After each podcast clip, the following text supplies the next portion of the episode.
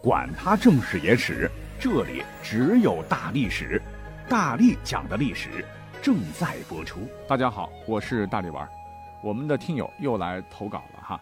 呃，这次投稿的依然是我们的世音堂少主啊，他的题目是扒一扒金庸小说里的历史。其实大历史之前做过一些的了啊，可是我想说，不管你是历史小白还是历史的狂热爱好者，都可以把你所知道的一些精彩的历史跟我们一同来分享哈。你看大历史现在有好几期的节目都是咱们的听友们热心提供的，哎，永远的把他们的名字定格到喜马拉雅大历史的这个节目当中了，是多么有成就感的事情哈。好，话不多说，我们马上开始。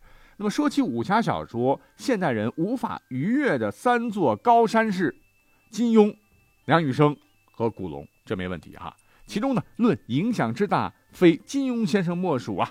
飞雪连天射白鹿，笑书神侠倚碧鸳，外加一部《越女传》啊，成就了金庸先生在中国武侠小说前无古人后无来者的影响力，其影响之大，远超中国大陆、港澳台啊这个圈圈。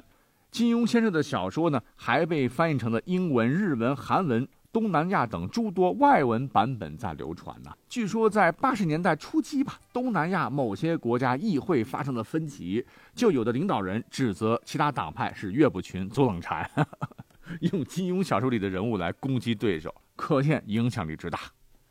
那么我们都熟看金庸小说了啊，他的小说有一个特点，那就是虚构的小说里边，它融入了真实的历史，在历史里面呢，虚构出人物和事件。真真假假、虚虚实实，很难分辨，就如同《三国演义》，既是演绎又是历史。咱们马上开扒啊，看扒一扒金庸小说里的历史的真与假。金庸先生的小说有三部是以宋代为历史背景的，对吧？那么按照历史的前后，分别为《天龙八部》《射雕英雄传》《神雕侠侣》，其中以《天龙八部》的叙事最为特别。整部小说呢，一共有三位男主，分别是豪气冲天的大侠萧峰。血洗聚贤庄，只身救辽帝，大战少室山，取义雁门关，读的是热血沸腾啊！还有虚竹小和尚，凭借着憨厚的本性，也是一路逆袭啊，是学得上乘武功，成为大门派帮主，迎娶白富美公主，走向人生巅峰啊！更神奇的就是段誉了哈，一个天生不愿意练武的人，却学得了上乘武功，而且百毒不侵，成为了屈指可数的江湖高手。在恋爱方面也是曲折坎坷，爱上了一个是妹妹，又爱上了一个还是妹妹，最后自己又不是亲生的啊，干了个尬。而大理段氏啊，在金庸小说里边，呃，翻了翻，不止出现一次了吧？《天龙八部》里边的段誉和《射雕英雄传》《神雕侠侣》里边的这个一灯大师段智兴，各位应该很熟悉了吧？可是要真说起来哈，他们还真不是虚构的，在历史上是确有原型的。比如说段誉的原型，历史上有个人叫做段正言，字和玉，是大理国第十六位皇帝，是文安帝段正淳之子啊。段正言臣服于大宋啊，在历史上一生是勤政爱民呐，深受民众爱戴。在圣德元年（一一四七年）避位为僧，一一七六年去世，享年九十四岁，谥号宣仁皇帝，庙号宪宗，史称大理宣仁帝。而小说里边反反复复出现的这个大理的国家呢，在历史上也确实是存在的。虽然说地理面积不大，但是存在时间却很久。据史料记载，公元九百三十七年，后晋通海节度使叫段思平，联合洱海地区的贵族高方、董伽罗，灭大义宁国，定都阳具咩城，就是今天的云南大理吧。国号大理，史称黔里，疆域覆盖今天中国云南、贵州、四川西南部以及缅甸、老挝、越南北部部分地区。我的天哪，我们这个篇文章的作者太谦虚了，这还不大的面积啊！那么，在公元一零九五年，宰相高升泰篡位，改国号为大中。第二年呢，薨氏归正段正淳，这段时间呢称为后李。公元一二五三年，大理国被大蒙古国所灭。在小说当中，大理的皇帝在晚年呢，都要把皇位让出来给下一代皇帝，禅让嘛。自个儿呢，则去天龙寺出家为僧。其实历史也差不多吧。大理一共有二十二位皇帝，其中有九位都出家为僧。但是和小说不同的是，这些皇帝出家的原因却是各不相同啊。有的皇帝是在争权中失败被废为僧，比如段思良；也有皇帝面临政权不稳的情况，选择出家，比如段正言；还有的皇帝呢是不满权臣专政，被迫下台为僧，比如段寿辉、段正明。当然，也有的皇帝是退位让贤，出家为僧，以安定人心呐，比如当时大理第八代皇帝啊段素龙。为什么这个国家这么多皇帝都当了和尚呢？啊，究其原因，可能是因为大理的皇帝都信仰佛教啊，冥冥中自称有神佛护佑。所以在大理国被蒙古所灭之后呢，原大理国君叫段兴志就被任命为大理世袭总管。那么国家存在的时候掌管国家，国家灭亡了以后呢，依旧能够是地方的长官。单就这一点，大理确实也算得上是善终吧。那我们顺着历史的脉络啊，一下子就讲到了元朝末年啊。话说元朝皇帝是暴虐无道，奸臣把持朝政，百姓民不聊生，各地农民是揭竿而起啊，最后是迅速推翻了元朝。所以是乱世出英雄嘛。这时候就出来了一位年轻的小英雄，姓张名无忌，他乃是明教教主啊，带领着手下的弟兄们将元朝打的是丢盔卸甲。那么就在这些蒙古人被张无忌差点赶出中原之际，哎，他却爱上了元朝的一位郡主，叫赵敏。因为赵敏身份特殊啊，张无忌遭到手下猜疑，最后被迫离开明教。张无忌的手下呢，有一个叫朱元璋的家伙啊，趁势而起，将元朝推翻，建国大明朝。朱元璋也成了明朝的开国之主，史称明太祖。听到这儿，你肯定要说，要讲《倚天屠龙记》了呗？对哈，其实很多朋友都误以为张无忌这个大主角的角色是凭空捏造的，实际上历史上是可以找到原型的。不过呢，比上面讲的这个段誉的原型可能可能更加难找吧，而且在艺术的加工创作方面难度也更大。那么张无忌的历史原型啊，到目前为止普遍认为就是历史上的韩灵儿。韩灵儿是谁呢？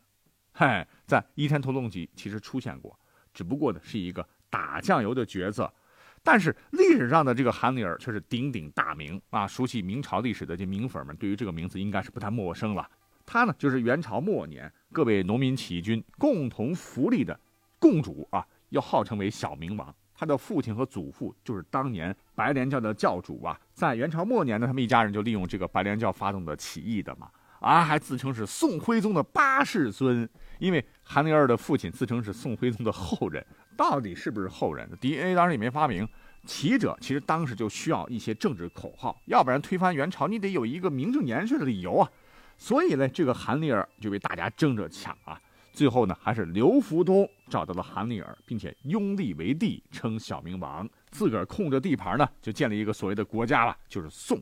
而这里边呢，也和小说中的明教有很大关系，因为这个韩林儿就是历史上明教的教主啊。不过这个韩立儿。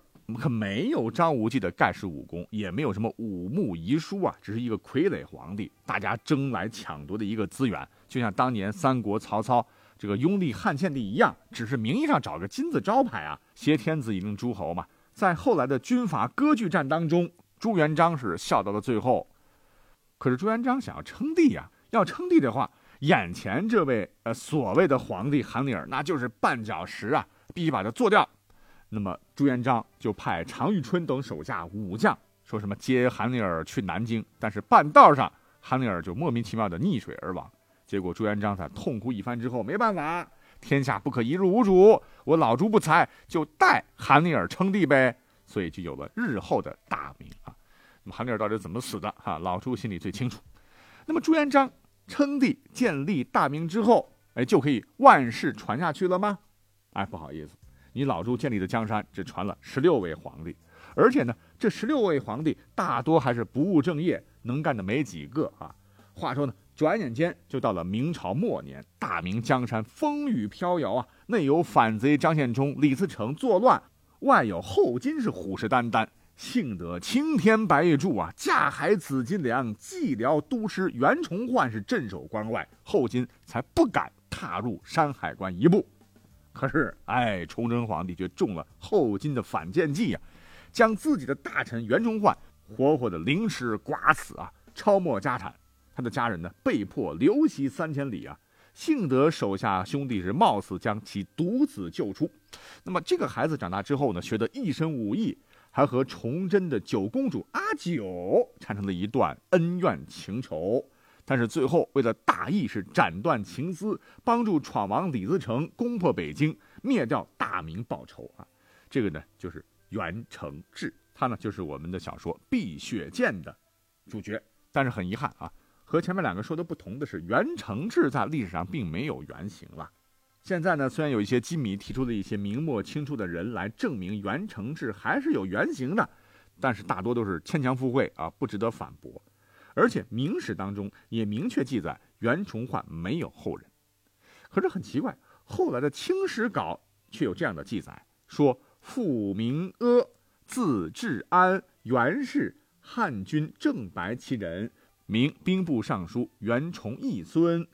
崇焕一死，家留玉汝宁，有子文弼，从军有功，编入宁古塔汉军，武传至傅阿明啊。这里边却明确的说，袁崇焕是有后代的，而且还为清朝效力，啊，如果这样的话，不知道袁崇焕泉下有何感想吧？那这还没完，那么到了乾隆时期啊，据说乾隆非常感叹袁崇焕忠义啊，让人是寻访袁的后人。遗憾的是，只找到了其堂弟的五世孙，叫袁文炳，选补为八九品的小官啊，这就意味着袁崇焕已经断绝子嗣了。那么清朝出现的袁家后人，可能只是其近亲而已。嗯，但是历史的真相究竟如何，我们现在已经无从得知了哈。不管袁崇焕到底有没有后人，袁崇焕的忠肝义胆的事迹一直传颂到如今呐。从这个角度来讲，我们凡是为袁崇焕所感叹的人，其实呢也算是袁崇焕精神上的继承人哈。爱好和平，无畏挑战啊，砥砺前行，为了国家可以牺牲自我。好了，以上呢只是很小的一部分啊，闲谈了金庸的小说和历史。那么金庸小说里的历史还有很多很多，尤其是封山之作《鹿鼎记》里边的这个正史野史的戏都融合在一起了，已经分不清究竟是一部武侠小说还是一部野史小说。如果专门要讲《鹿鼎记》的话，哈，恐怕一天一夜也是讲不完的哈。不过我们的新节目《大力多人有声剧小说里的中国史》，到时候如果做到金庸先生的小说的时候，各位可以去捧场听一听哈。最后，想加我们历史爱好者的微信的朋友们，可以微信搜索 D A L I S H I 加幺零幺二零二三零三四零四都可以啊，就是大历史的英文拼写。我们下期再会，拜拜。